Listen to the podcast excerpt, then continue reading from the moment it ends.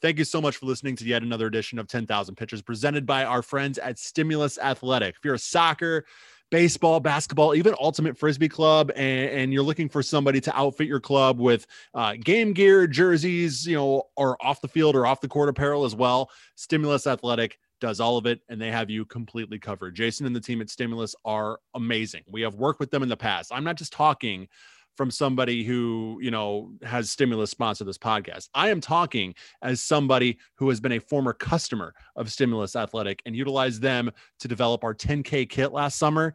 And you've seen the reaction to that. You've seen how much the people love it who have gotten it. Um, I wear mine probably once a week, being completely honest. So if not more. So that's that's kind of the quality you're working with with Jason and the team at Stimulus. So like I said, whether it's jerseys, whether it's, you know, off the field, off the court apparel, whether it's both, Stimulus Stimulus has you covered. If you have a design in mind, maybe you're a designer, maybe you have a designer, maybe you really liked the design you had last year, Stimulus can reapply that to their quality apparel and jerseys. Now, if you don't have a design and you're going in kind of scratch and you're not sure what exactly you want, that works too because Stimulus has an awesome design team and they can help you come up with the look you want again on that quality apparel and quality game gear and quality jerseys. So contact Stimulus Athletic. Go to stimulusathletic.com, click that design tab, click that get started button, and start your amazing process with Stimulus today. And make sure you let them know Jeremy from 10,000 Pitches sent you. Here we go.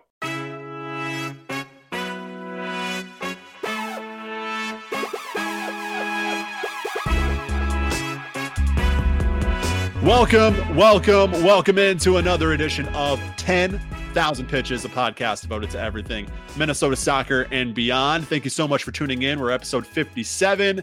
And as always, we're presented by our good friends over at Stimulus Athletic.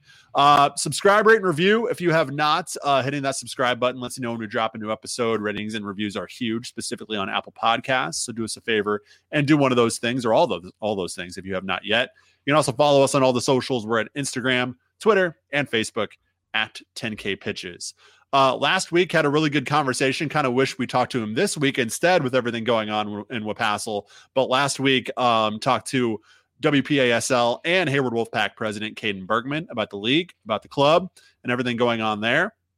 Obviously, uh, the league making big news this week, which Ethan and I will discuss uh, here in just a minute. And then later on in the episode, we have a really cool interview with a few representatives from Dynamo FC St. Cloud of the Minnesota Amateur Soccer League. Their co-coaches Eduardo Silva and Ed Johnson, along with midfielder and captain Leighton Lomel. uh, joined me to talk about the club, kind of the cool branding that they've had, and and the presence that they've obtained for being a club at that MASL level, and uh, how competitive things have been this year coming down the stretch. So, uh, really good interview with them coming up a little bit later on. But as always, first and foremost, got to welcome in Chief Good Vibes Officer of 10K, Mr. Ethan Brand. Ethan, what's up? Yeah, what's going on? Um, I think we could probably just go back to intern or whatever. I should pro- I should do a thing where I come up with a new title for you every single week. Yeah, we we could we that could be a little little mental um, challenge for me. But how you doing?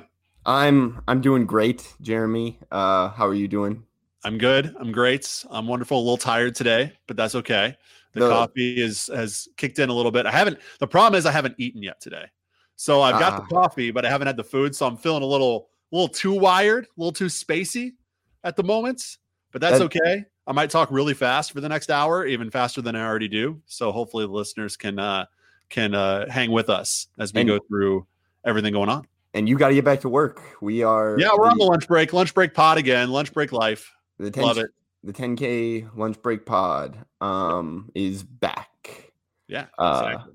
I just ate a uh, uh, a, a, Quaker Chewy S'mores granola bar. Um, Ooh, those are awesome. The s'mores are really underrated. Uh, the s'mores Very. are solid. Um, Very. In the in the variety pack that I got, I also got the dipped ones. So it'll the be variety like, pack is the best. Yeah, uh, those and, those granola bar variety packs are like my favorite things ever. And and like the dipped chocolate one, like the ones that are like just a granola bar, but it's like completely covered in chocolate. So, so good. good. So and good and the best part was like when you're a kid, you could talk your mom into getting those because you're like, it's a granola bar, mom. Like it's yeah, not it's, healthy. But but in reality, that was that that that it's just it's probably it's, worse than a than a Hershey bar to be honest. Yeah, it's just a candy bar. But you yeah. could talk your mom into packing four of them for lunch for you. Um, yeah. it, that's awesome. But um, but all that to say, uh, we're back. Um, we are. We're, we're, ready to talk some soccer. We are. Uh, but first, uh, let's uh, congratulate you, Ethan, coming up on your one year anniversary at 10K. Yep, that's we are on the 17th was my first post um uh for on the 10K Instagram account. Um Wow memories at at 10k pitches uh the number 10k pitches if you'd like to follow us um we we could use the followers over there um yeah no it's been it's been great you know it's been mm-hmm. it's been fun uh and yeah yeah it's all been, right it's been, it's been, a wild ride it has it's been, it's been it's been fun over this last year obviously you couldn't do a lot of this without you man so really appreciate your contribution and your help with everything um, and then a little bit later on, you have uh, come up with a little draft for us. Uh, so you're over there in Wisconsin. There are a lot of people here in the Twin Cities who are close enough to Wisconsin or maybe grew up in Wisconsin. So they're Milwaukee Bucks fans. Uh, Bucks with a big win on Wednesday night to even their NBA final series with the Suns. So Bucks in six is still alive as the series stands at 2 2. So, in honor of that, we're going to jinx the whole thing and we're going to come up with a draft of things that come in sixes. That's right. Um, yeah. the things that come in sixes draft. Um, shout out to yeah, shout out to Brandon Jennings for uh for starting the Bucks six way in Bucks in six wave. Um, mm-hmm. and uh, and yeah, it'll be fun. But yeah, big win for the Bucks uh, la- last night on the day of recording. Uh, headed back headed back to the Valley. Uh, tied yes. up it's huge. Uh, so we will do that later on post interview. So uh, check that out. But right now, let's get let's get into the soccer, Ethan, and a lot happening in the world of local soccer, specifically on the lower league front. This may be the most news heavy week that we have had in terms of talking lower league soccer since we started this thing. Um, and first and foremost, top story Bateau and Lobos, already a big match in Wapassel on Sunday but it ends in a brawl. If you have not seen the video, check out Bateau FC's Facebook page. They live stream the match. You got to go all the way up until there's like maybe like 15 minutes left in the video, approximately, to see this. But Bateau was up four to one. And uh, at the end of the match, things were getting a little chippy, as you would expect. Big rivals, kind of the match already being decided. Lobos on their side being frustrated with what was happening. And then uh, a, a little pushing and shoving starts, no big deal. And then suddenly, just when you think things have calmed down and tempers have sort of subsided, it gets out of hand. Uh, punches thrown, uh, people being spat on. Uh, it's it was a wild scene in Eau Claire over the weekend, and uh, yeah, just Ethan, you you know the Bateau guys pretty well. Trialed for them, you know, spent some time in Eau Claire. Uh, what were your initial thoughts when you a heard that this happened, but then b actually saw the brawl? Yeah, it's uh, it was crazy. Um, and yeah, I didn't really see it coming from either side. Uh, I because we we've played Lobos and we've we've played Bateau. Um, and I don't know. I thought everyone was nice, like the whole mm-hmm. time, like you know, nice, respectful, respected the game, and you know what we were doing there. Uh, but yeah, you know, I guess tempers rise and um and, and things happen and uh, got out of hand. Um, it did.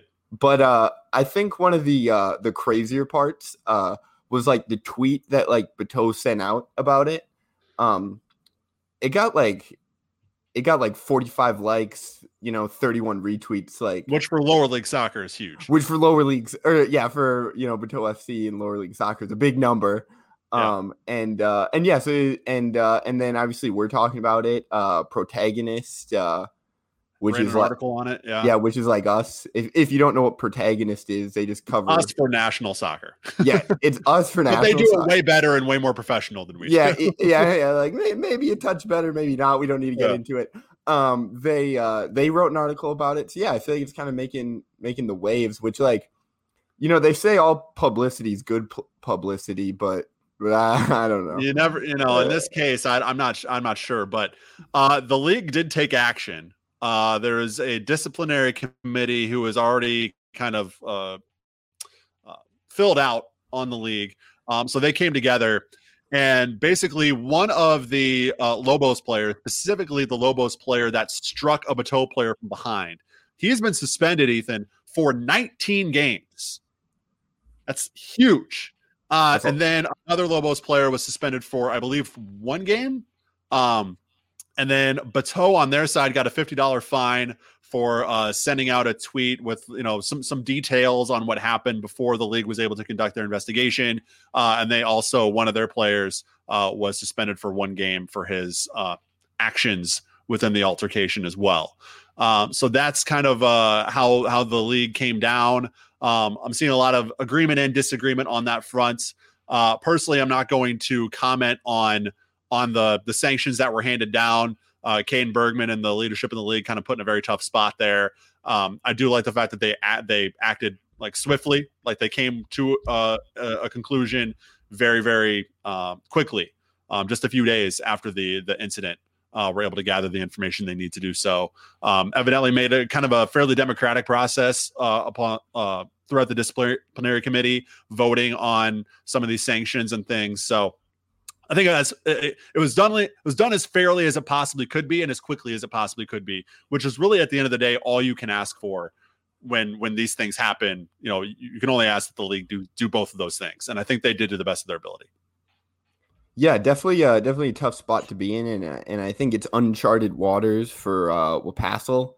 Mm-hmm. Um, and yeah, yeah, I uh, but but yeah, no, I think you know it it, set, it sets a standard of the yeah. uh, uh, you know the uh, the quality and uh, of expectations for for players mm-hmm. going forward.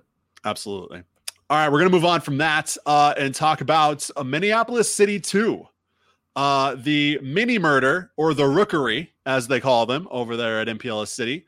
Uh, big one for them on Saturday. I will be there at Edor Nelson Field to watch the uh, the Crows take on the Iowa Raptors, and this is a big one because it's the UPSL National Round of 16.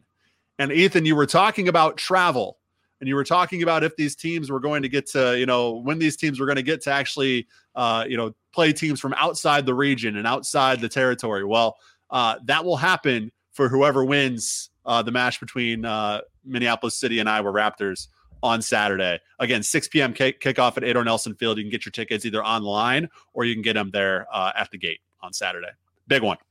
Yeah, huge. Uh, once again, the Iowa Raptors, they played, at least according to the website, uh, UP, the UPSL website, they played eight games, five wins, one draw, two losses. Um, so yeah, they, they seem like a solid side. Of, yep. And uh, coming to town to play a little bit of soccer. Yep. And uh, of course, Minneapolis City coming off their unbeaten inaugural season, um, regular season championship conference or division, yeah, conference Midwest division tournament champions, uh, division playoff champions, I should say. Uh, and now it's their big national test as they take on the Iowa Raptors on Saturday. So that's a big one. If you're in the area, that's that's one to go check out. That's gonna be some high level lower league soccer with some serious serious stakes. And, so, uh, and you said you'll be there, Jeremy. I will. I will be on site. Are you like what? What? What do you, do you got anything planned, or you just going as a fan? I'm just going, just going as a fan. You know, just maybe I'll get to to see some people and talk to some people that I've only met on Twitter. Are you? Uh, you know, actually get to see them and talk to them in person.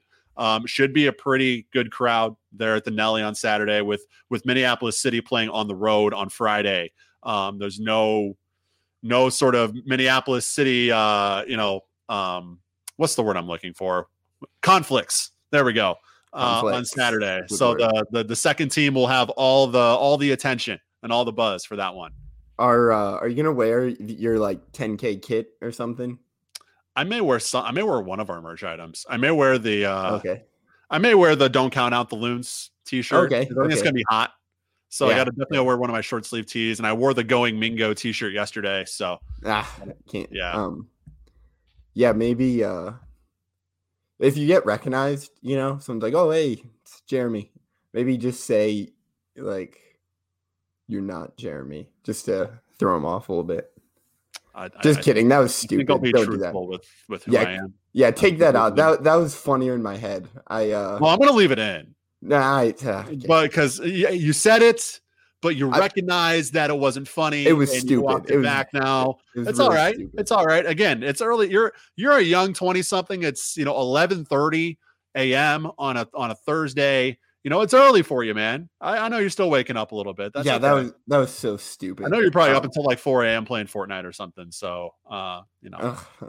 that was that was uh no, I don't do that. But actually, if anyone's listening and has a PS5 they want to they want to sell, you know, send it our, send it 10K's way. Um, Give it to him on the cheap. Maybe throw in uh NBA 2K21 for him as well. Yeah, really honestly whatever. I uh I still don't have a PS5. Um right. I kind of stopped trying, but um, yeah, I'm definitely waiting until there's enough of an inventory for it to not be like a knockdown drag out thing to get a PS5 maybe like the holidays this year. Um, every day or not every day, but like I I uh if you ever scroll through like the trending on Twitter and you see like Target or like Best Buy trending, it's because they have PS5s and stuff. Yeah, it's always because the PS5 is back in stock. And so like at least once a week, you'll see like a lo- like some random like retailer trending. I just that's funny. I'm just like ah, missed out again. Oh, um, or Ethan. Anyways, uh, but anyways, um, yeah, big game. Yeah, that is and a big. You'll one. be there yeah. Saturday, 6 p.m. Edor Nelson Field. Uh, speaking of big stakes, so I just found out this week, full disclosure, uh, that we have been wrong all along about how the NPSL playoff structure works in the Midwest Conference. So, uh, a apologies for that for all the teams for not being, uh, you know, as informed as we we should have been. But b, so here's what's happening they don't they're not doing a four team north division playoff like you and i assumed that they were doing you know we we assume that it would be minneapolis city and joy athletic and then duluth and med city and the winner of that would move on to the midwest conference playoffs. Well in the midwest conference evidently they they skip straight to the conference playoffs. So it's a four team conference playoff that is is from the top two teams in each of the divisions. So the top two teams in the North Conference and the top two teams in the Great Lakes Conference combine for the four team Midwest Conference playoff. And so this is huge for Med City and Duluth because they're currently battling it out for that second spot, which will serve as the final Midwest Conference playoff spot. So Friday night, if you're at the time of recording, if you're listening to this on Friday, Med City plays I'm drawing a blank. Uh, Minneapolis City. Sorry, Med City hosts Minneapolis City, and then Duluth FC hosts Sioux Falls. And this is the final regular season game for both of them. They're currently level on points, and Duluth does have the the head to head tiebreaker. So if the teams end up even after Friday night, it will be Duluth who advances. But if Med City gets a result and Duluth doesn't, or Minneapolis City gets three and Duluth only gets one, uh, then Med City is going to advance. So huge, huge stakes for under the Friday night lights in the NPSL uh, North Conference. That is huge. Yeah, it's um, it, like I guess like the way they did it, it kind of it's an incentive to be to be good all year. You know, mm-hmm. where it is just the top two teams, not the top four. Um, which I don't hate. You know, I, I think that's probably like a good way to do it, where you reward the the top two teams instead of giving you know the the middle four like mm-hmm. uh uh kind of a one off chance. Um, but yeah, uh, big big games this Friday. And the, the, one qualm I have with it actually aligns with what Joy Athletic said on Twitter, and I, am usually not a fan of the the the woe is me um, attitude for for clubs and teams sometimes when you know bad things do happen and things are go unfortunately not their way. I don't like kind of the you know that sort of thing. But i do completely agree with what joy said in terms of they kind of get screwed here as do whoever finishes third in that table because in the playoffs you would get Minneapolis City and Joy Athletic, who split the regular season series, by the way. Joy Athletic was the only team uh, up to this point, has been the only team to hand Minneapolis City a loss. Uh, so there'd be huge implications there in that in that first round match. Then you'd also get Med City and Duluth, who we said are level on points. So that would kind of be uh, the the the head to head kind of tiebreaker even there too. So um, that would I think make things even a lot more interesting at a local level. Which at the end of the day, I think you do want to try to make things, you know, locally uh, relevant from a lower league soccer perspective. Um, I think that would be huge to have a division playoff before you get to the conference playoffs, particularly this season in the NPSL North. Unfortunately, not to be. So it will be either Med City or Duluth who advance along with Minneapolis City um, to that conference playoff. And after Friday night, we'll know who it is. Yeah, uh, yeah. At, at, a local level, um, it, it, would be cool and it'd be fun, but um, but yeah, at, at the same time, you know, um, you know, MPS City has been the better team, um, uh, mm-hmm. all year long. So like, you know, in the in the instance that like or like the way they're doing it, they're like being uh they have less games to win to ultimately advance, which kind of yeah, they're, they're they're definitely as you said rewarding the better regular yeah. season teams. Um, and but but I don't know. I, I just I think there should be a North Division playoff, but yeah. I'm not super up in arms about the fact that there's not. It's still going to be um, interesting regardless. As long as long as we have a chance to get Minneapolis City and Milwaukee Torrent, I'm all about it. So um, yeah, that that should be hopefully, fun. hopefully, no no disrespect to the other teams who are in the who may be in the conference playoff, but I'm really hoping that we get get the Crows on the Torrent. Um, so speaking of Med City though this coming down the stretch in the NPSL regular season is not the only big thing happening for them on the field. As the Mayhem opened their NISA Independent Cup schedule with a two to one win over Union Dubuque. They now play Chicago House AC next Wednesday. That's uh, July 21st, uh, 6:45 p.m. kickoff there in Rochester. So if you're Med City, you kind of got your eyes on on two different things here, where you're trying to solidify your spot in the Midwest Conference playoffs and you need some things to go your way tonight to do so. But you're also playing in this huge national cup tournament too. So it's a kind of an interesting, interesting dynamic for the Mayhem there. And uh, the Chicago House AC, uh, they lost to the Torrent. Yeah, shout out Milwaukee Torrent for uh, beating uh, Chicago House. It was Chicago House's first ever match. You know, they were they were even like they were wearing their training kits. Like they don't even have actual jerseys yet until the fall, you know, before the fall season yeah. starts uh, here in a couple months. They're going to unveil those very, very soon. But uh, so that's kind of where they were at. But still, that shows the quality of the Milwaukee Torrent too. I mean, you look at their regular season schedule, only one loss, uh, and beating a team like Chicago House. So coming into that Midwest Conference playoffs for the Torrent specifically too, they're going to be on a huge high as well. Yep. Um, so that's what's happening in the NPSL. Uh, MASL coming down to the wire as well in Division One. Um, here's how the here's how the standings are shaking out. So FC Minnesota currently hanging on to that top spot. They have 30 points. Uh, Dynamo St. Cloud, who we're going to talk to in just a few minutes, they're in second on 28 points, but they have a game in hand. So Dynamo actually they they control their own destiny in the uh, in the conference or in the in the division to potentially win the division. And we'll talk about this with the Dynamo guys. But but Ethan, this is a Dynamo FC St. Cloud team who entered the uh, MASL in Division Four in 2017. Their first season, they win Division Four. Their second season, they finish runners up in Division Three, so they get promoted to Division Two. In 2019, they win Division Two to get moved up into the uh, the first tier. Now, last year they didn't do promotion and relegation because it was a condensed season, COVID implications. Not a lot of you know, not a lot of the main players on these teams were able to play. Uh, but here in 2021 and just their fourth year as they moved up every single year, they have a chance to win the whole thing and win Division One as well. Uh, and they control their own destiny to do so here down the stretch. So very cool. It's uh it's like the uh the Netflix Sunderland documentary if Sunderland actually was like better at soccer. It's the opposite of Sunderland. Or yeah, it's what it's what Netflix when they signed on with Sunderland. It's what they wanted to see happen. Well, Sunderland went down two levels in two years, so it's literally kind of the opposite of right, what Sunderland right. did.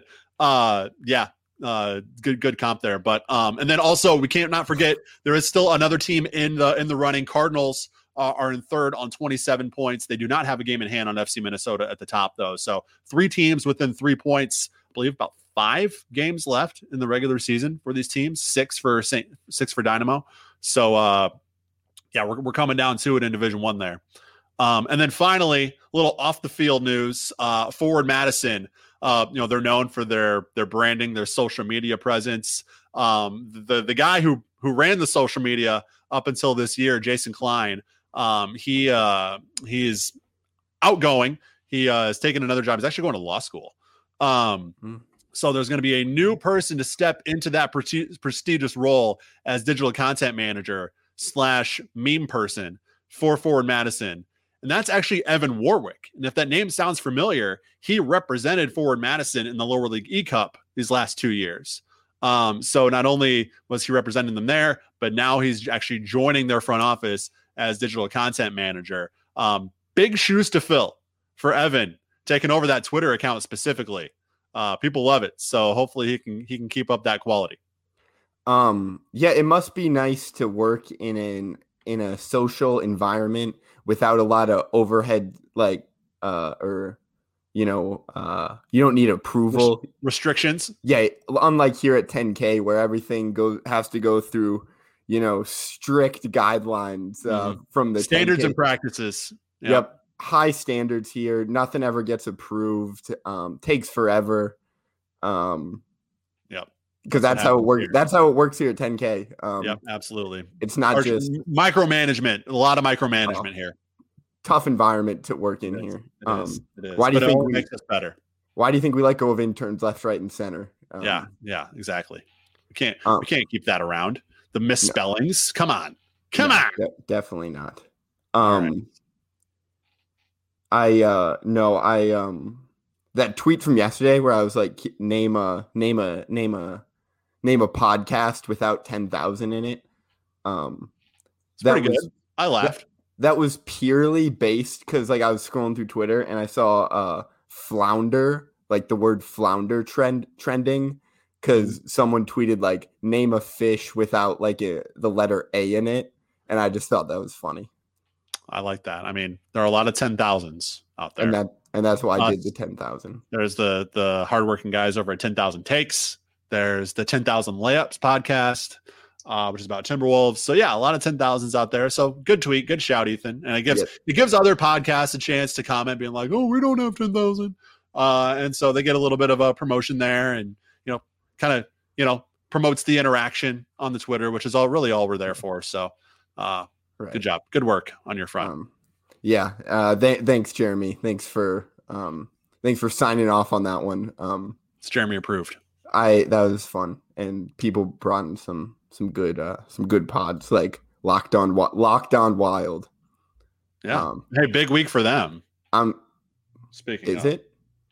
They let go of their two most notable players. Why? Because they were spending a lot of money on them, and oh. it's, it's, the cost benefit analysis that we were ah.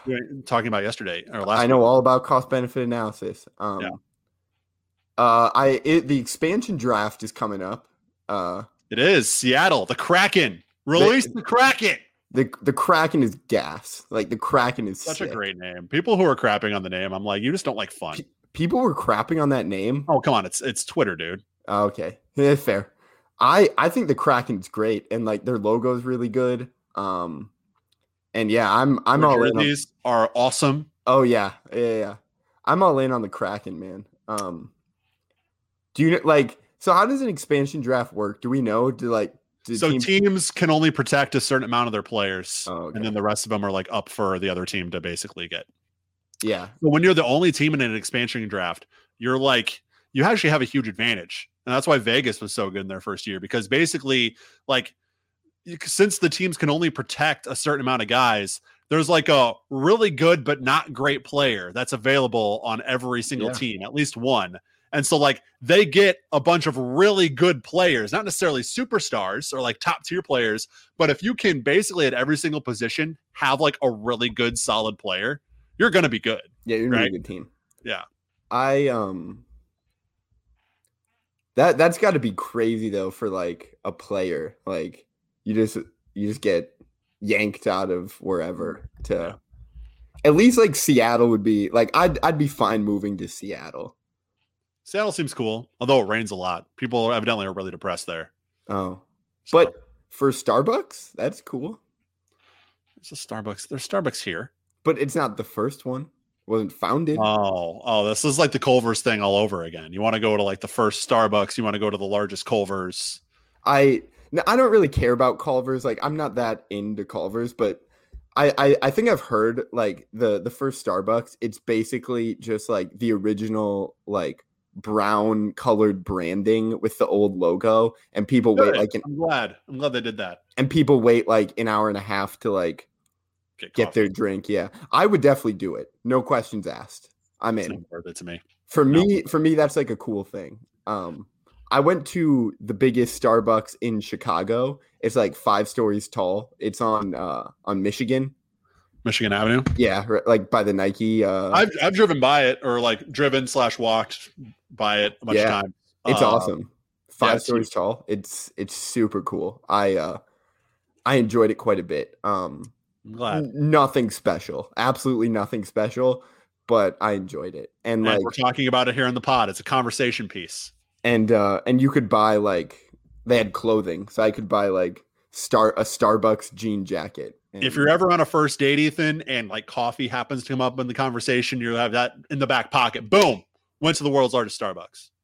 That's it's true. Um, so I think I think it it makes sense to go to the the first one in Seattle and just keep taking off, you know, big ones, big Starbucks is. Are there any other any other uh well there's got to be right? starbucks stores? There's got to be right? There's got to be like like what else could it be? Like the well i guess we just said the largest the newest. Um, you just travel to like where new starbucks are opening and like be the per- first person in line. I, well I, I could do that. I, I don't see like you, i feel like you could make like a netflix documentary out of that yeah or eh, maybe not netflix but peacock for sure hey don't just peacock peacock, peacock would pick that up honestly um, so if it, actually let's let's talk about this. So if we're going like which one of my like um streaming platforms would be like on the chopping block, Peacock is low key like way down that list for me. Um we talk about streaming services a lot. Um mm.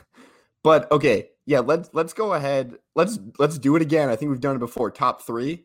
Well, um, I'm not going to go top three. I will say, like, uh, so we just talked about expansion drafts, right? Protecting yeah. players. My protected streaming services right now, I have two of them. Okay, yeah. Peacock and ESPN Plus are like my two protected ones. All the other ones could Netflix, as much as I love Netflix, eh, you know, I, all the only reason why Netflix to me is worth it for me as a parent is because their kid, their kids' content is pretty damn good. Yeah, uh, but Disney Plus is obviously good for that too. Peacock actually sneaky has really good kids content as well. Uh, so yeah, I would say the only protected streaming services I have right now are really uh, uh, Peacock and uh, and uh, ESPN Plus. And the only reason I say not HBO Max is because I'm bumming another friend's HBO Max login. So I I love HBO Max. Um, I haven't started the new Gossip Girl reboot, but I've heard it's good, so I'll probably watch that. Um, because I I like vaguely remember the first Gossip Girl. I'd watch it with my sister. Mm-hmm. Um, but no, I and you know what? To be fair, I did watch. I used Peacock to uh to watch like the first two Fast and Furiouses because those are on Peacock. Yeah. Okay, um, fair enough. That yeah, uh, you know, I randomly watched the first one like a few Sundays ago. Like put put Gabby down for her nap, and like Jenny and and my fiance were like out shopping or something. I got the whole house to myself. I got nothing to do. I'm gonna throw on Fast and the Furious and take a nap. Fast and the Furious, that's right. right. Uh, Fast and Furious as like a franchise. I just saw nine. Uh, super ridiculous and uh, just unbelievably ridiculous. Um, John Cena uh was not that good of a villain. Um, either was Cypher. I don't I feel like, like he's just like in terms of like I don't I feel like I would just not be able to like buy him as a villain. No, I couldn't either. Um I do I can't wait though cuz I think it's going to happen cuz like they'll keep milking the the Fast and Furious franchise.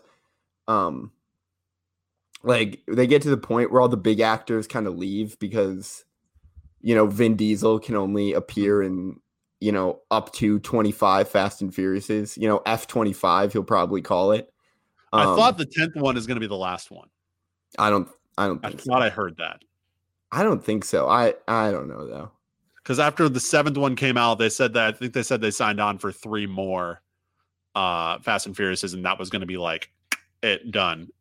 Okay. I thought the seventh one when the seventh one came out, I'm like, this is it. This they should they should have stopped after the seven. They and just um, kept doing spin-offs like Hobbs and Shaw. That was great. Hobbs and I Shaw. Was, Hobbs and Shaw. Yeah. Hobbs so like keep doing little spin-offs like that. Like I'm okay with, but like to keep the actual series going, I think is a little excessive after seven. Yeah, personally. and and the thing with nine was nine was just a setup for ten. Like that's what it's like. The resolution of nine just felt like all right, like make sure like we got to watch ten when it comes out. Um, yeah, but um, yeah, I've watched a lot of Fast and Furious recently, and um, what a what a what a franchise. Um, and I think one yeah, of the I agree. I think one of the crazy parts about that franchise is like there's a lot of actors in that franchise where their biggest roles are the fra- fa- in Fast and Furious. Like, yeah, like Vin Diesel. I I think The Rock's biggest role is probably Fast in Fast and Furious. Um, like, um, like that's that's I mean that's that's debatable, but it also I'm not gonna like come right out and say like no you're wrong because right, like, I mean especially in terms of like recency bias too. Like over the yeah, last since Fast 5 came out, I can't think of which was 13 12 13 years ago I think.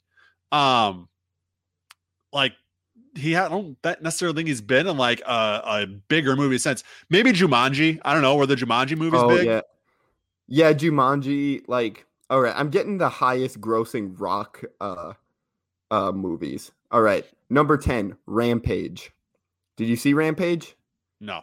It was it was okay, not great. I mean, it sounds like a, an action movie that I would watch on like a Sunday afternoon. Big big FX vibes on the Rampage. Yeah, yeah big yeah. big you you come in 20 minutes late but you got to finish it. Yeah. Um uh The Mummy Returns uh, San Andreas. I didn't see that. That looked stupid. Um, Fast Five. Moana. That's that's right. He was Moana. Yeah. Moana. And Moana. I don't know if it gets any bigger than Moana. Hobbs and Shaw. Fast and Furious Six. Jumanji. Welcome to the Jungle. That's the second one. The Fate of the Furious. And then number one, Furious Seven. Um. So yeah, I you that's three of the top five and like four yeah. of the top seven that are Fast Fast and Furious movies, including the the top two, right? So yeah, he he will be uh Black Adam in like I guess Black Adam, which is like a DC thing. So I think I guess that might be big, but but yeah, like The Rock, Vin Diesel, Vin Diesel's like primary wife, whose name escapes me, uh, or not? Yeah, he was. Well, they Michelle Rodriguez. Yeah, I think so. Um, uh, Paul Walker, obviously RIP to him, but that his biggest role, Ludacris. Yeah. Um, so I think that's the thing with like Tyrese. Yeah, his biggest role is probably definitely got to be Fast and Furious. I just said probably definitely. Um, Jason Statham is that no? His, no, he's no. been in. Well, so it, it's kind of uh, uh, it's not similar to The Rock, but it kind of is in the fact that like he's just been in a lot of stuff and like I don't know if any of it really was was necessarily bigger than Fast and the Furious, but he's you know he was he was obviously widely known just like The Rock was before he stepped into the Fast franchise. But I don't know if he's done anything bigger. Yeah, like I'm looking through like the Expendables, like that's like yeah. I remember him from that. Um, he was recently in Wrath of Man, which I heard was bad. Um, I do think Jason Statham though on like I think it was is F eight when when they they they're blackmailing Dom and Jason Statham breaks onto the plane to rescue Dom's kid. What yeah. uh what a scene. What a scene. Like he's using like the baby carriage and like knocking people out. That was I uh I don't know Jason Statham personally. I I don't know if I obviously I don't know if I need to clarify that, but I did want to. but the way he acts in Fast and Furious, like the like, I guess he plays he plays Shaw. I that I imagine him in real life being just like Shaw. Like, yeah, Jason Statham scares me. I feel like Jason Statham is one of those actors. He basically plays like the same, the yeah, same oh, person in every. He plays the same guy. He yeah. uh, he's also got a great name to say, Jason Statham. True. It's a very powerful name. It is a very power, powerful name. I uh All right, we're gonna we're gonna cut off the the movie talk. Yeah, that, that, that got out of hand. That got out of hand. I may cut this and put this at the end of the episode. Who knows? Yeah, that. Uh, okay. But uh, as like you know, the bonus content, the post credits content. That that's been gone for like four weeks. Jeremy. I know. We need to we need to add more of that. Yeah. Uh, all right, interview time. It is Dynamo FC St. Cloud co-coaches uh, and uh, player Leighton Lomel. Uh, I now have the really, absolute really pleasure to welcome in uh, representatives from a club who I've wanted to talk to for a very long time. And as we're getting down the stretch of the MASL season, figure no better time to have them on. It's Dynamo FC St. Cloud co-coaches Ed Johnson and Eduardo, Eduardo Silva and captain and midfielder Leighton Lomel. How's everybody doing tonight? Thank you so much for joining the show. Doing great. Thank Thanks, you for, Jeremy, having, for having us. Yeah. Absolutely. Absolutely. Again, I've been really wanting to talk to you guys for a long time. Been following you guys obviously on social media, been following your ascent up through the ranks in the MASL. So very excited to get into all that. But uh, Ed and Eduardo, I'm going to toss it to you guys first in terms of uh, just just how Dynamo got started. Obviously, your, your first year was in 2017. Um, Granite City also competes in the uh, in the UPSL there in St. Cloud. So, kind of what led you guys to start this club specifically um, and, and get involved? Go ahead, Eduardo. Okay. Uh, we actually uh, we were part of Granite City, to be quite honest. Okay. This, this whole thing started. We I got invited to be a head coach of Granite City at that point. Uh, they were part of the AP APL, and then it just uh, things didn't work out. We had a great group uh, of players at that time.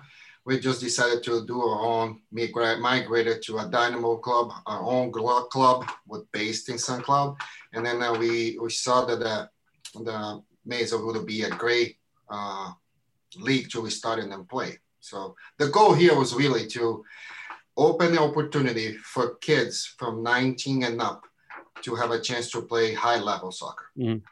This is how this whole thing started. And then uh, from there, we always saw many of the players from central Minnesota going down to the cities. It's mm-hmm. a ton of money are there, uh, traveling to play and actually in, different clubs. And then our dreams were, and then I always thought that we can do that here. And then uh, somehow this was getting developed. And then with this group, we became very successful. So we're very happy about that. Yeah, definitely been successful so far in your first four years. Ed, um, just kind of getting getting everything off the ground with Dynamo. What were some of those initial challenges, and uh, kind of how how happy are you, I guess, with how things have shaken out in the early going so far? Uh, it's extremely pleasing to to, to see. Um, I think you know when when things started, uh, we had a core of kids, players, I should say, uh, that has been that have been with me since I coached up through the youth ranks. And so I started coaching uh, my son when he was about 10 years old, and I kind of stayed with it. Um, actually, I, I, go back before my son. I was coaching some high school and and uh, uh, some youth teams, and then my son got involved and there was a core of kids that uh, stuck together through the years. And when we got done, uh, we kind of, when they reached that age of 19, some of them went on to play college, some of them kind of uh, continued uh, to, to go their own path and not stay involved in soccer.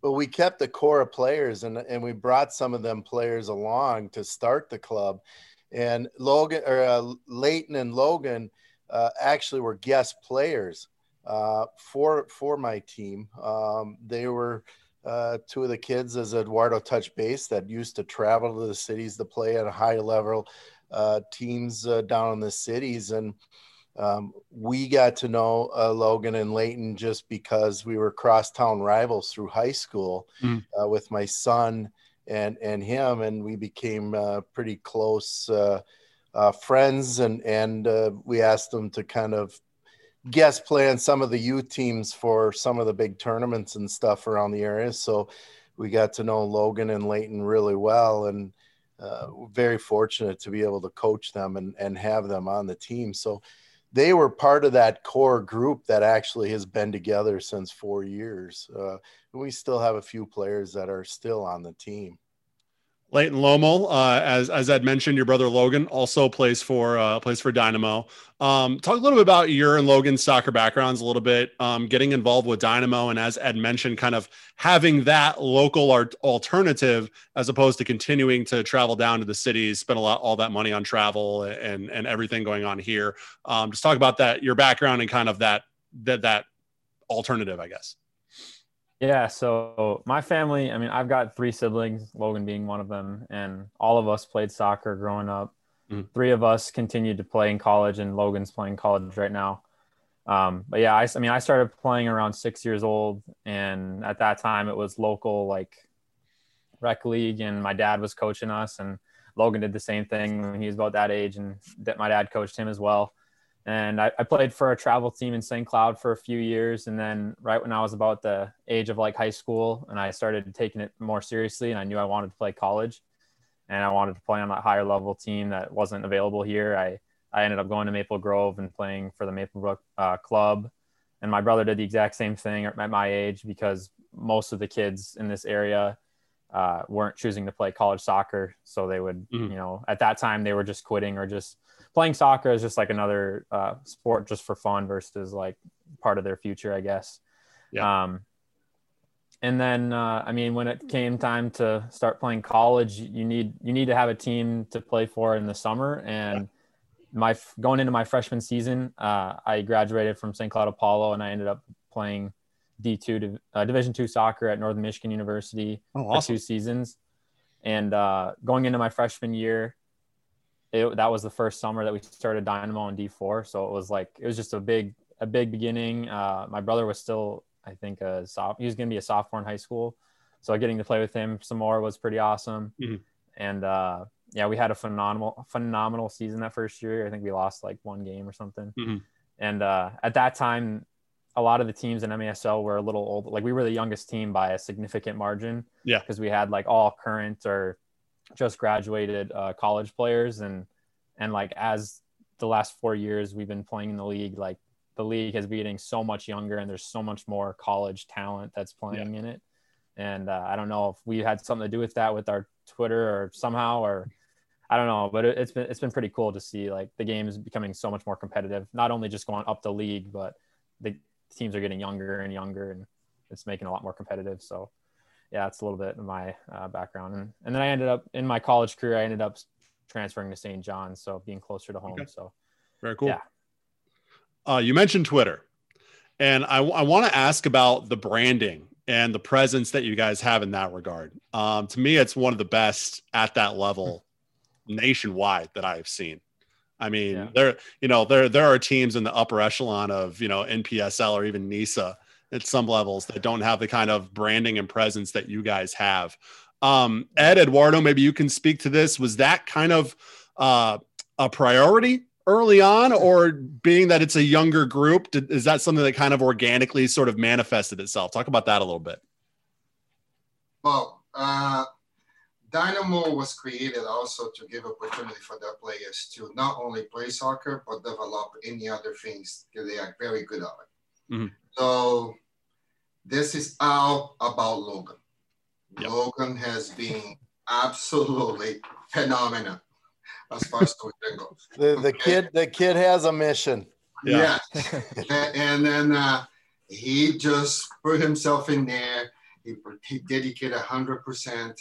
I mean, we cannot be more thankful to him to mm-hmm. do all this because, quite honestly, I don't have no idea how to actually use this. That's me. I know those two guys, they do, but I don't have no clue. but uh, when I see him doing that stuff, and then I, I saw some of the posts, it was just like a wow. Okay? Yeah, and, and this it's is pretty. What, it is pretty amazing. Who is the? Uh, I should know this, but who is the club, Eduardo? No, that, AC, uh, that ACAS Roma. Roma actually uh, recognize our club because what they do, they do a, one day specific in a year for a, a, particular club. And then AS Roma actually recognize Dynamos FC wow. as one of their teams. So this alone, that alone. Yeah, that's huge. Just, uh, unbelievable.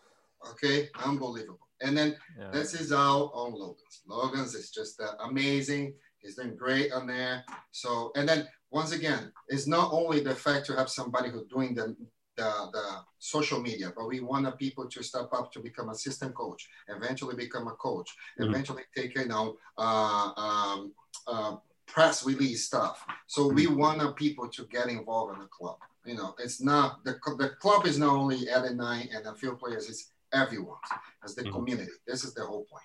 So, and then we have a few players that are are choosing coaching paths, and some of them play on the team, and we're allowing them to kind of uh, spread their wings a little bit and kind of uh, be a part of the, the the coaching decisions and stuff. Um, you know, but Eduardo and I, it's not our decision to. We involve everybody on the team to make a decision. Mm-hmm. Um, Eduardo and I are two guys that stand on the sidelines and try to make some decisions, but really it's the players that are out there that are battling game in and game out. And when they come off the field, the first thing we say is, What do you guys think? Mm-hmm. It's not about what Eduardo and I think. We're going to tell you. Yeah. But basically, what it boils down to is you guys are the ones that are doing the work out there. You are the ones that are getting hacked on, breathed on, kicked spit at, yelled at, you know, mm-hmm. taunted. We got to know what what you think. Is this working, or do we need to change something? And and we'll discuss this. Uh, and ultimately, we have to have a decision. So then that's where Eduardo and I will kind of step in and say, okay, you guys have said your piece. We we hear what you're saying. Let's go this route with the change of this, or let's do this or that. So, and I think that's what makes our club so uh, so successful is because we listen to our players uh, other than just being kind of a, a dictator up there and saying this is the way we're going to do things. Well, that goes even to you know participation, what kind of uniforms we want for the season. Yeah. You know, so decisions on the uniforms, decisions also who's going to play for the team. The, the players are involved involved also in tryouts. So and then once again, when we dissolve and we take care of that, I know Logan just get out the information and post it on Twitter. So that it goes crazy from that point, which I love it. I do. You, you said uniforms. Got a shout out. They're our title sponsor here on 10,000 Pitches. Stimulus Athletic. Uh, Jason, the guys are awesome. Uh, they uh, they've obviously hooked you guys up. You got that look good, feel good, play good situation going on uh, up there. So um, love to see that. Leighton, I could see you getting physically ill while the guys were pra- praising your brother. So we'll get we'll get away we'll get away uh, we'll get away from the branding and marketing aspect and go to what's been happening on the field. Um, so for those who don't know, uh, Dynamo FC St. Cloud, you guys started in the MASL in Division Four in 2017. You won the Division Four championship and the Wilson Cup in 2017. Then you got promoted to Division Three, win Division Three in 2018 or no, excuse me, runner-ups in Division Three in 2008. Um, there's the trophies. nice, Eduardo. Eduardo showing the, the trophy case behind him there. Um, and then 2019, you guys win Division Two because you get promoted from finishing runner-up in Division Three. And so now, with with last year being what it was, this year really that first full season in Division One, you guys are now in the race to win the Division One title, two points back of FC Minnesota. You guys have a game in hand, which is huge. Only a handful of games left. Um, my question for you, though, Leighton, is what has this run been like over these first four years? Kind of, you mentioned this kind of being your alternative in terms of playing close to home during the summer. Did you know, being one of the younger teams initially, that you were going to kind of have this huge leg up and be able to make a run like this? Or are you even kind of surprised as to what's happened over this first handful of years? Um, I'm not too. Honestly, I'm not too surprised because I mean, you mentioned the Wilson Cup win in uh, our first season. So what the MASL does also is that they they have these mid-season tournaments where they allow teams from Division Four and Three and Two and One all play each other, and you can kind of really see where you stack up. And at that time, uh, we were playing in the two tournaments that they offer, which is the Minnesota Cup and the Wilson Cup the Minnesota Cup being uh, all four division tournament, and then the Wilson Cup being like a two through four. So it's more like let the lower teams, in a sense, like get a chance at a title. And uh, so we were playing in both of those with the same squad with the same squad of guys, and we were playing basically double games in a weekend. So we were playing like four or five games in two days, which was brutal in its own right. But yeah. and we but and we were competing one goal games against the best teams in Division One that year with one or two subs. And and so we knew we were, along with how we were pretty much dominating everybody else in Division Four. So we knew that down the road, we would be a great competition with all of those teams. It would just take a few years because, you know, you can't, you know, jump the divisions or anything like that. So we took our time and, you know, we really uh, found the players that would, you know, be there committed year after year. If they weren't showing up at one year, you know, sorry, you weren't coming back the next one. And we mm-hmm. find other guys that would, because that was one of the problems that we suffered with uh, through those four years of climbing is that we still would show up some games with not even 11 at the starting of the match because you know guys just wouldn't let us know if they were coming or not. And then yeah. but this year it's been a completely different story that we, we've really found a group of guys and that are that are not only great players but great uh, individuals that want to be a part of something special. And that's what we've been doing. And i think we've really been thriving this year because of that. It's so crucial when you can get guys bought in like that. You know i talked to yeah. I talk to you know league presidents and clubs all the time, and and sometimes it really just come down comes down to how many how many numbers you have at the game, right? Mm-hmm. Like, do you have do you have ten or do you have fifteen? Sometimes yeah, that can be the difference, right? But obviously at this level, because I mean, yeah, we're we're not getting paid to play. Mm-hmm. we're exactly the opposite, and we're just mm-hmm. doing it because we love to, and yeah, you know, we want to keep playing as long as we can. I mean, that's yeah. really it. And I'm sure I'm sure there's something to be said, you know, the, the the success sort of leading to that motivation to continue to coming back, you know, week after weekend after week after weekend too. So, um, huge credit to what you guys have done. Um, so moving on here to what's been happening this season. Uh, like I said, you guys are just two points back at the top of the table. You do have a game in hand on FC Minnesota. Uh, what has this season in particular been like? Kind of a re- little bit of a return to normalcy. Um, you're right there neck and neck with the league champs. Um, you know, has have things sort of kicked up a notch for you guys this year? And and what do you uh, attribute to your, your success this season so far, most to? Well, uh, you know, I think it's the mix of players that we have this year that have, have come out. Um, you know, we we have quite a few players that that uh, uh, Leighton has played with at uh, St. John's that are coming out. Uh, and then quite a few players that uh, Logan has uh, also played with over the years uh, down in the cities that have uh, come aboard and, and played. And I think it's that chemistry of having players that have been along and, and together for periods of time that really, I think, really makes that uh, chemistry develop and, and be so successful on the field. Mm-hmm. Um, this is a good thing. And then the, the, the obviously it doesn't hurt to have that uh, that drive of com- uh, competitiveness to mm-hmm. to to want to go out and succeed and win. Uh, I think helps tremendously. And I think also it was crucial. 2019, I know that uh, 2020, I know because of COVID, it was an odd year.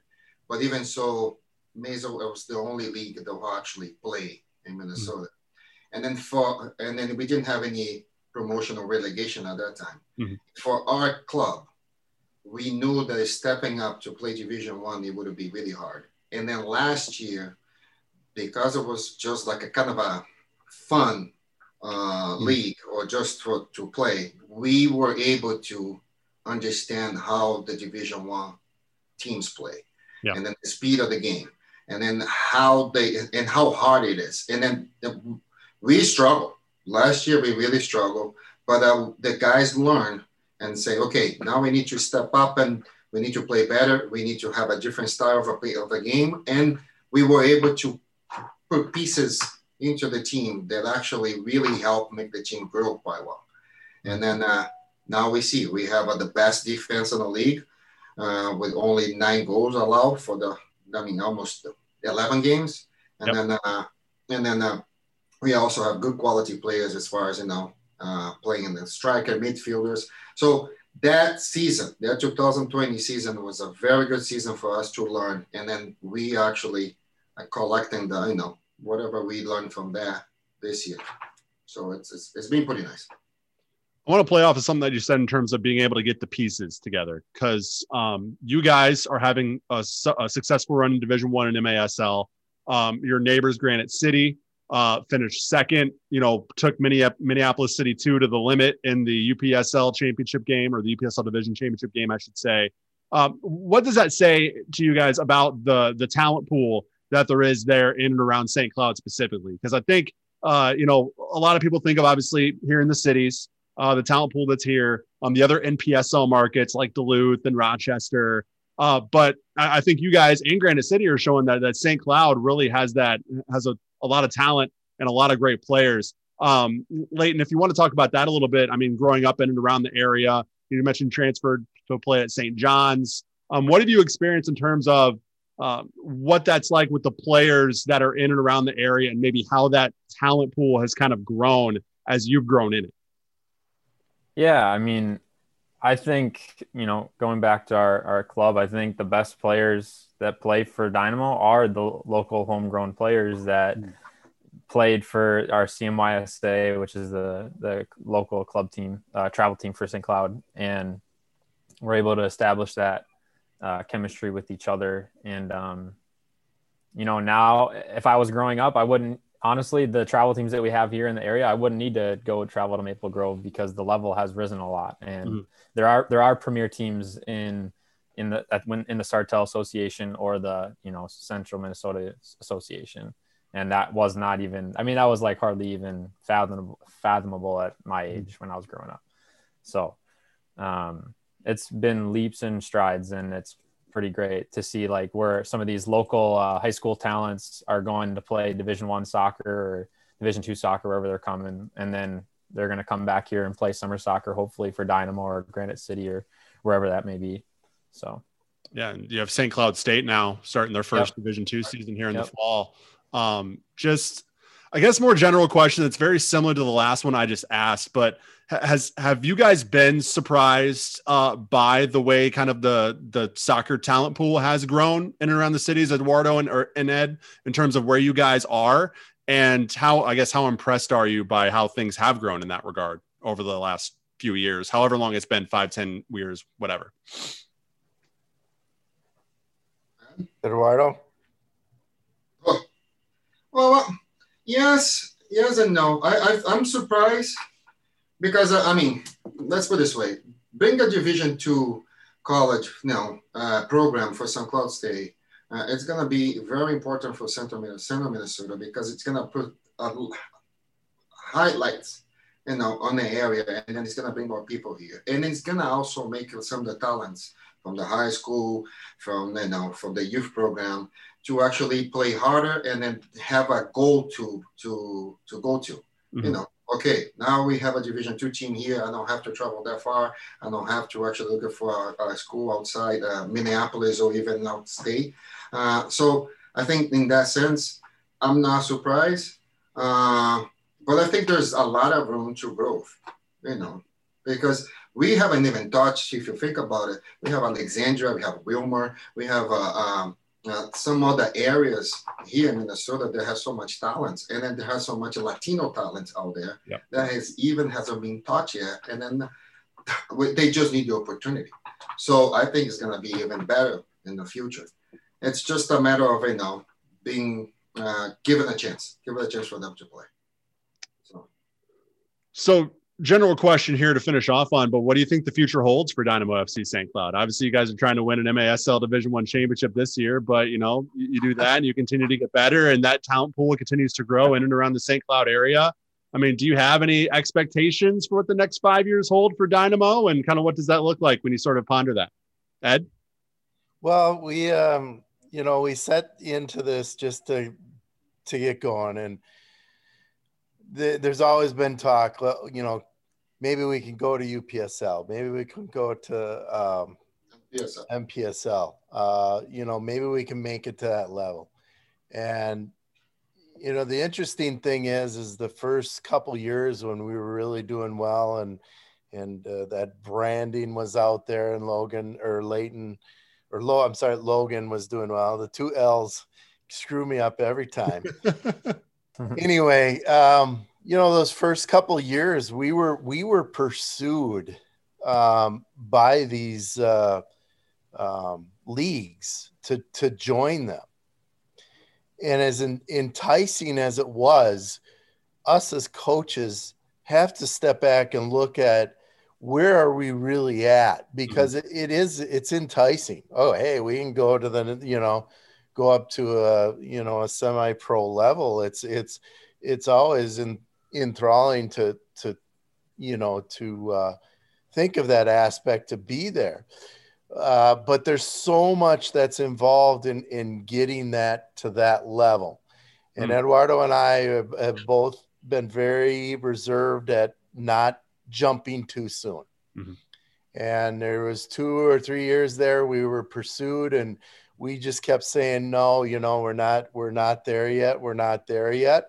And um, I think when we can come out and we can kick some ass and and take MASL, then we start looking at bigger and better things. Mm-hmm. Um, but we also have to have a core players that's consistent uh, there that that really can be together somewhat year in and year out to really build that that level of ability.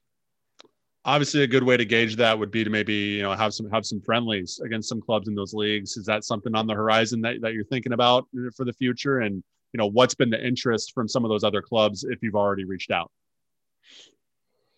No, we haven't yet. But I think the the goal really, uh, first when we when Ellie and I were talking about playing Division One, uh, our first goal, and I say that to the guys because they were pushing really hard to go to the PSL, and then I say, listen, let's let's win, let's beat somebody from Division One first. When you actually show that to me, then we can actually make a thinking about to actually do something else bigger. Well, look at where we at now. You know, we're doing fantastic that we're doing great. Uh, we gonna, you know, step up and then step ourselves or make ourselves, you know, like I think they're gonna play in that level? I don't know. Maybe, you know, next year for a preseason, I think it'll be great to actually talk to some of the teams in the cities and then say, all right, let's get some of them more experience. Let's see how that level is, and then go from there. So it will be a plan for next year for sure.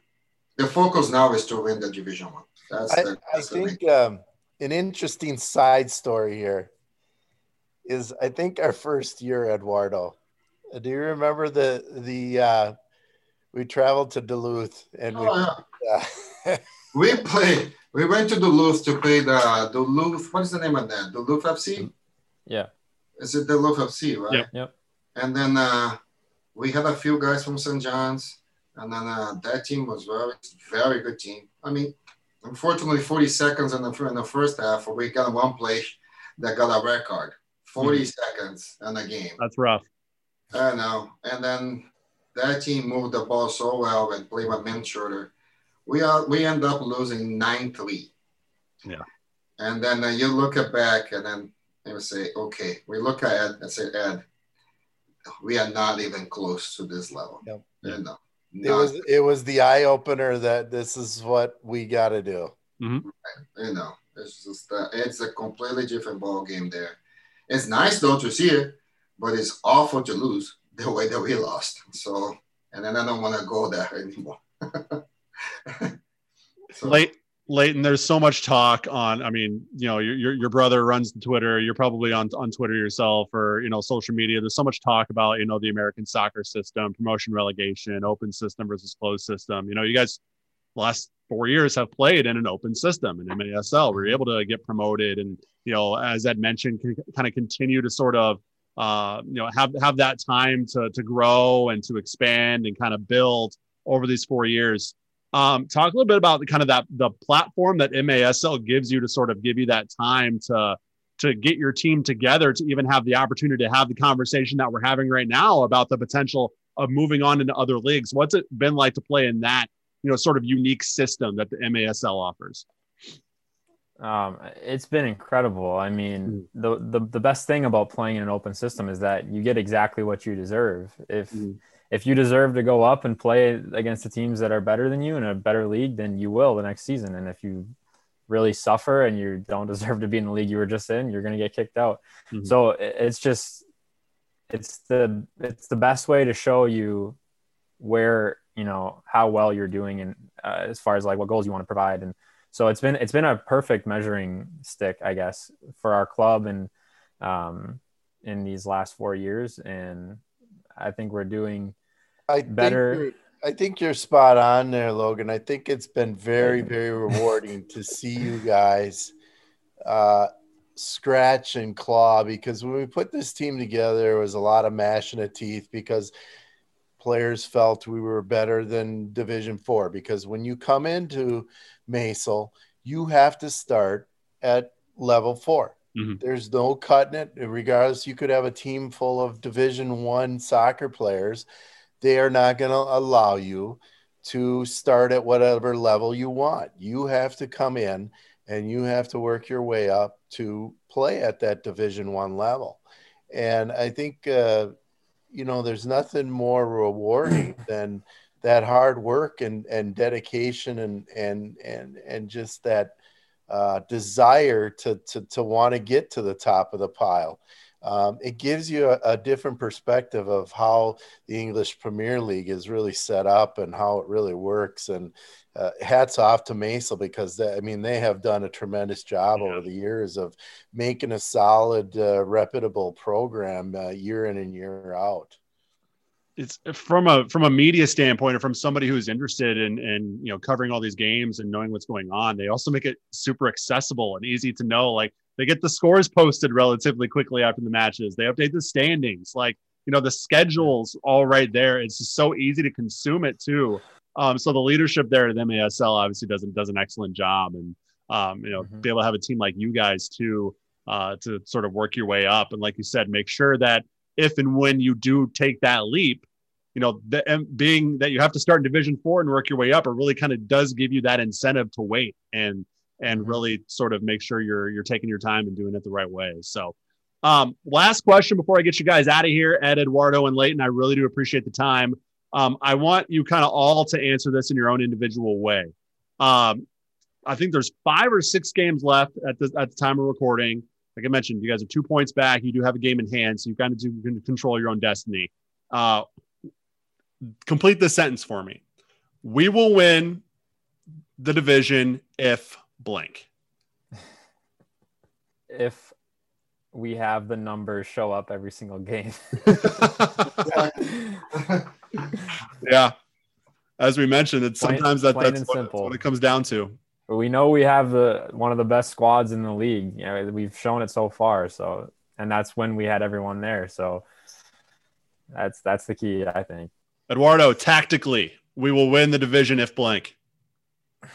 If they commit, if they dedicate themselves, and if they believe they can do it, yes, then we can win. Ed, how about you? We'll win the division if what? Uh, how about we will win the division? There you go. I like that. Period. Uh, Bold Period. statement. Period. uh, it, it's all about putting mind over matter and just getting out there and playing the game that our guys can play. Mm-hmm. They put they go out there 100% and they put their mind to it. There's no doubt in my mind. Uh, at the end of the season, we can we can be right there. All right. Well, we will be watching every step of the way as we get down the stretch here.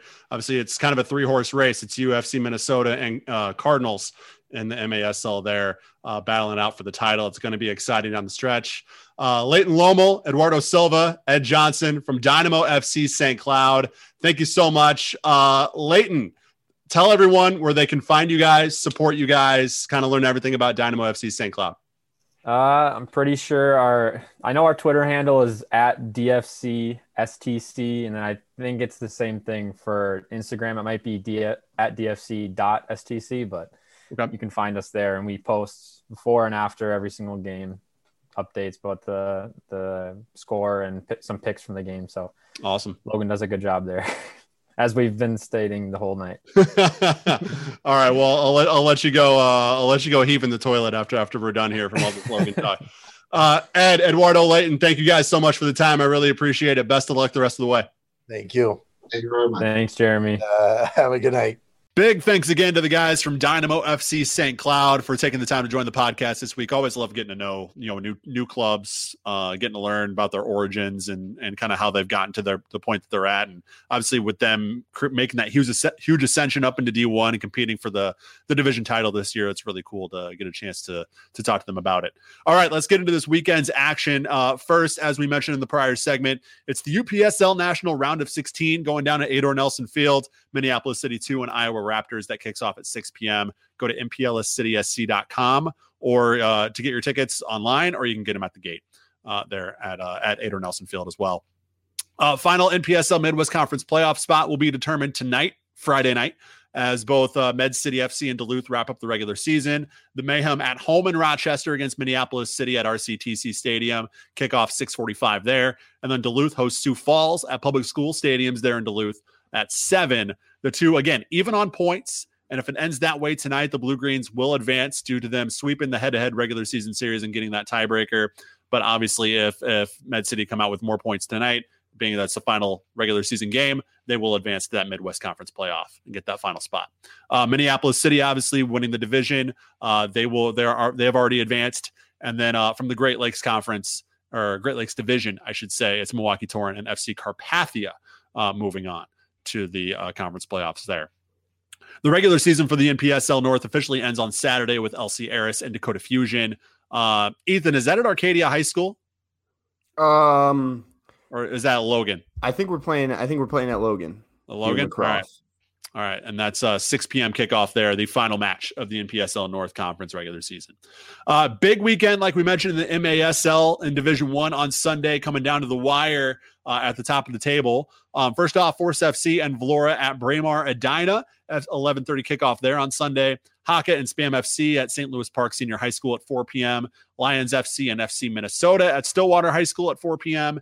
And then two of the top three teams, this is a big one Cardinals and Dynamo St. Cloud at Whitney Park St. Cloud as a 4 p.m. kickoff on Sunday. Wapassel on Sunday, two matches Spartan and Bateau at 3 p.m. at Fields for Kids. Um, if Bateau wins, they will actually clinch the, the, the division there uh, with a draw or a win, I should say, and will advance to take on Hayward in the championship game on August 1st. Uh, and then Poskin Jets and Lobos round out the Sunday slate. That's at Burst Street Soccer Fields at 3:30. Uh, and then the final WPSL, the Women's Premier Soccer League North Con- Northern Conference match, is on Friday with Salvo and Fire SC 98 at Reynolds Field, which is on the UNW St. Paul campus. 7 p.m. kickoff there. Um, and also want to congratulate Minnesota Thunder for officially winning the 2021 WPSL Northern Conference title coming in at the top of the regular season table there. All right, Ethan, it is time for the things that come in sixes draft. I have not given this any prior thoughts or note, so uh, you'll get more off the cuff uh, choices from me. Um, how many are we picking here? Um, six. No, just kidding. Um, what two what, each? Well, three each. Three. Each. Three each. So six. Six total. Six total. Um, so yeah, once again, this is inspired by uh, uh, Bucks and six. Bucks tied the series two two uh, with the Phoenix Suns in the NBA Finals. Headed into, or I guess Saturday night is Game Five in Phoenix. So tomorrow night, uh, when you're listening, um, and yeah, Bucks and six. It's a. So Jeremy, do you know where it's from? Like, do you know why Bucks and six? I don't know. Did you say Brandon Jennings came up with it? Yeah, so uh, I'm pretty sure it was 2013, the year the Heat beat the San Antonio Spurs in the NBA Finals. Um, the Bucks were playing the Heat in the first round. I was actually at one of those games as well. Nice. Um, I was a big LeBron guy back in the day. Um, anyways, uh, and uh, in like a pre uh, series interview, uh, they asked Brandon Jennings like, you know, like what it like what do you think the series is going to be, Brandon? And obviously Brandon can't be like, yeah, we're the 8 seed, they're the 1 seed. We're going down in 4. So he was like Bucks and 6. Um Nice. And that's where it came from. Um in my humble opinion, I think Brandon like Brandon Jennings was definitely like a good player uh with Milwaukee and had a great NBA career and just a fun player. But personally, I was I was much higher on Brandon Knight, who we got from who we it, who Brandon Knight and Khris Middleton came over uh, from Detroit when we traded Brandon Jennings there. And I thought Brandon Knight had a art like a at least one really good year and a couple average years with the Bucks. But that's besides the point. We're drafting uh best things that come in six. Um Jeremy, number one overall. Got to go with six pack of beer. That's, okay. that's number one. Um, specifically, six pack bottles of Kona Big Wave. All right, that's my, that's my that's my favorite beer right now. It's my beer of choice right now. Um, great pick. Um, I with my number one am staying in the food category or the food and drink category, and I'm going a uh, half dozen donuts. Oh yeah, um, nothing better. Specifically, uh, I'm not I'm not biased. I like all donuts. I'm a donut guy, but uh, Kwik Trip uh, Glazers come in uh, packs of six. Um, Can't go wrong. I love I love a good KT Glazer. Um, actually, I love six of them, and I will inevitably put back the whole box in a day. So, um, yeah, that's my that's pick number two. Okay, snake, snake draft. Go again. Oh, I go again. Snake okay. draft. My next pick is Friends. Uh, Mm. It was they were a group of six. They I, were. Uh, That's solid. They were gr- they were a great group of friends. Um, quite. Um, they were indeed. Did you watch the Friends reunion on HBO Max? I did. Pretty good. It was pretty good. I mean, for what it was. I mean, it wasn't like blown away by it, but it was cool to see them get back together. Yeah, it, it was cool. Stuff. And then, and when Rachel and Ross were like, they said they had feelings for each other in real life, I was like. Poof yeah. Jeez, that that took me out. Um, anyways. Yeah. Um, friends. Friends is a good one. Um, all right, this one's a little weird because I'm also having a tough time thinking of anything else. Um, specifically the first six seasons of Sons of Anarchy. He's not a huge fan of season seven. He's not a huge fan of how they wrapped it up. Uh, but the first six seasons were high quality. So that's that's my that's my second choice. The first six seasons of Son of, Sons of Anarchy. Yeah, the seventh season, I, I don't know. It was just there to be there to kind of tie everything up and wrap mm-hmm. everything up. Um, but the first six seasons, kind of Jax's ascension to the head of the table, and then kind of the the fallout from a lot of other stuff that happens. If you're going to watch Sons, I don't want to spoil it for you. Uh, but yes, first six seasons. I think I think for a while I thought um, Sons of Anarchy was like reality TV. like I, I thought yeah. they just put a motorcycle gang around and like that was that was obviously it. without having watched the show. yeah, oh yeah, I, I did not watch. you didn't watch the show and be like, "Is this a reality show?" I watched I watched the commercial, I think, and I was like, "Oh, that must be reality TV."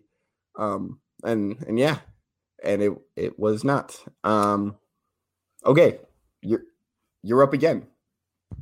Uh, Right? I don't know. I'm a big breakfast food guy, so I'm gonna go with half dozen eggs as my third one. Half. Strictly, okay, you you, eggs. Eggs that come in sixes sometimes, especially if you get like like farm fresh eggs. Usually oh, okay. they come in packs of six instead of twelve. Like, so so it's like farmers market eggs. Yeah, and those are always the best too. I I can't tell the difference in eggs, like brown eggs versus white eggs. Like I have no idea what the difference is you need a better palate, my friend. I guess so. Um, I do love like farmers market stuff in general. Like, yeah, for sure. Like you're definitely farmers pay- markets are just fun. I sound like an old person, old suburban person saying this, and I kind of am now. You uh, do. Uh, but farmers do. markets are a good time. They're all right. Yeah, you like.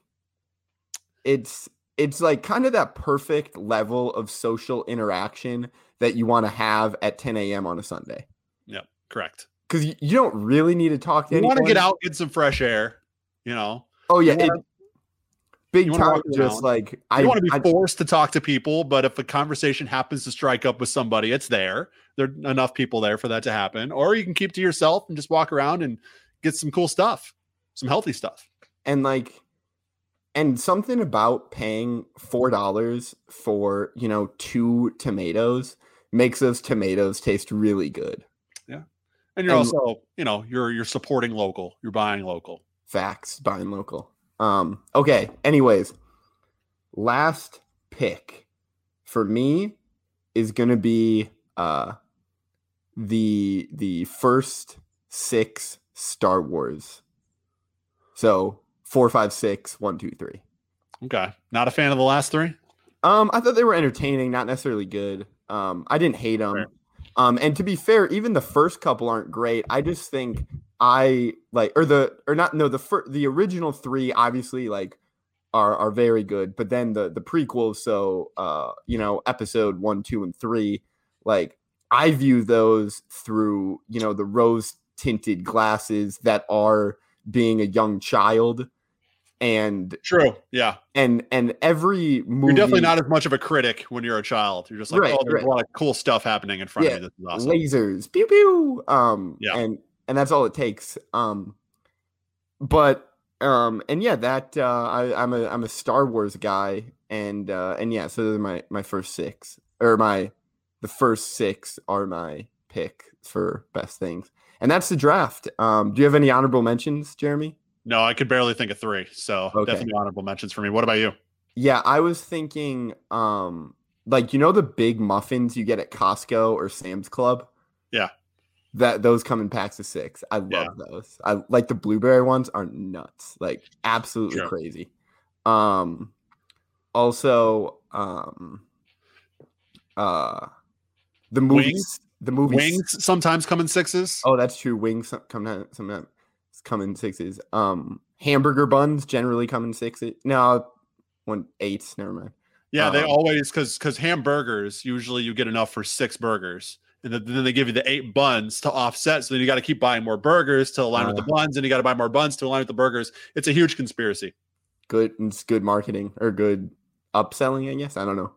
Um, I uh, I was also thinking the movie Seven minus one um well the movie the movie seven you know i'm talking about with like yeah.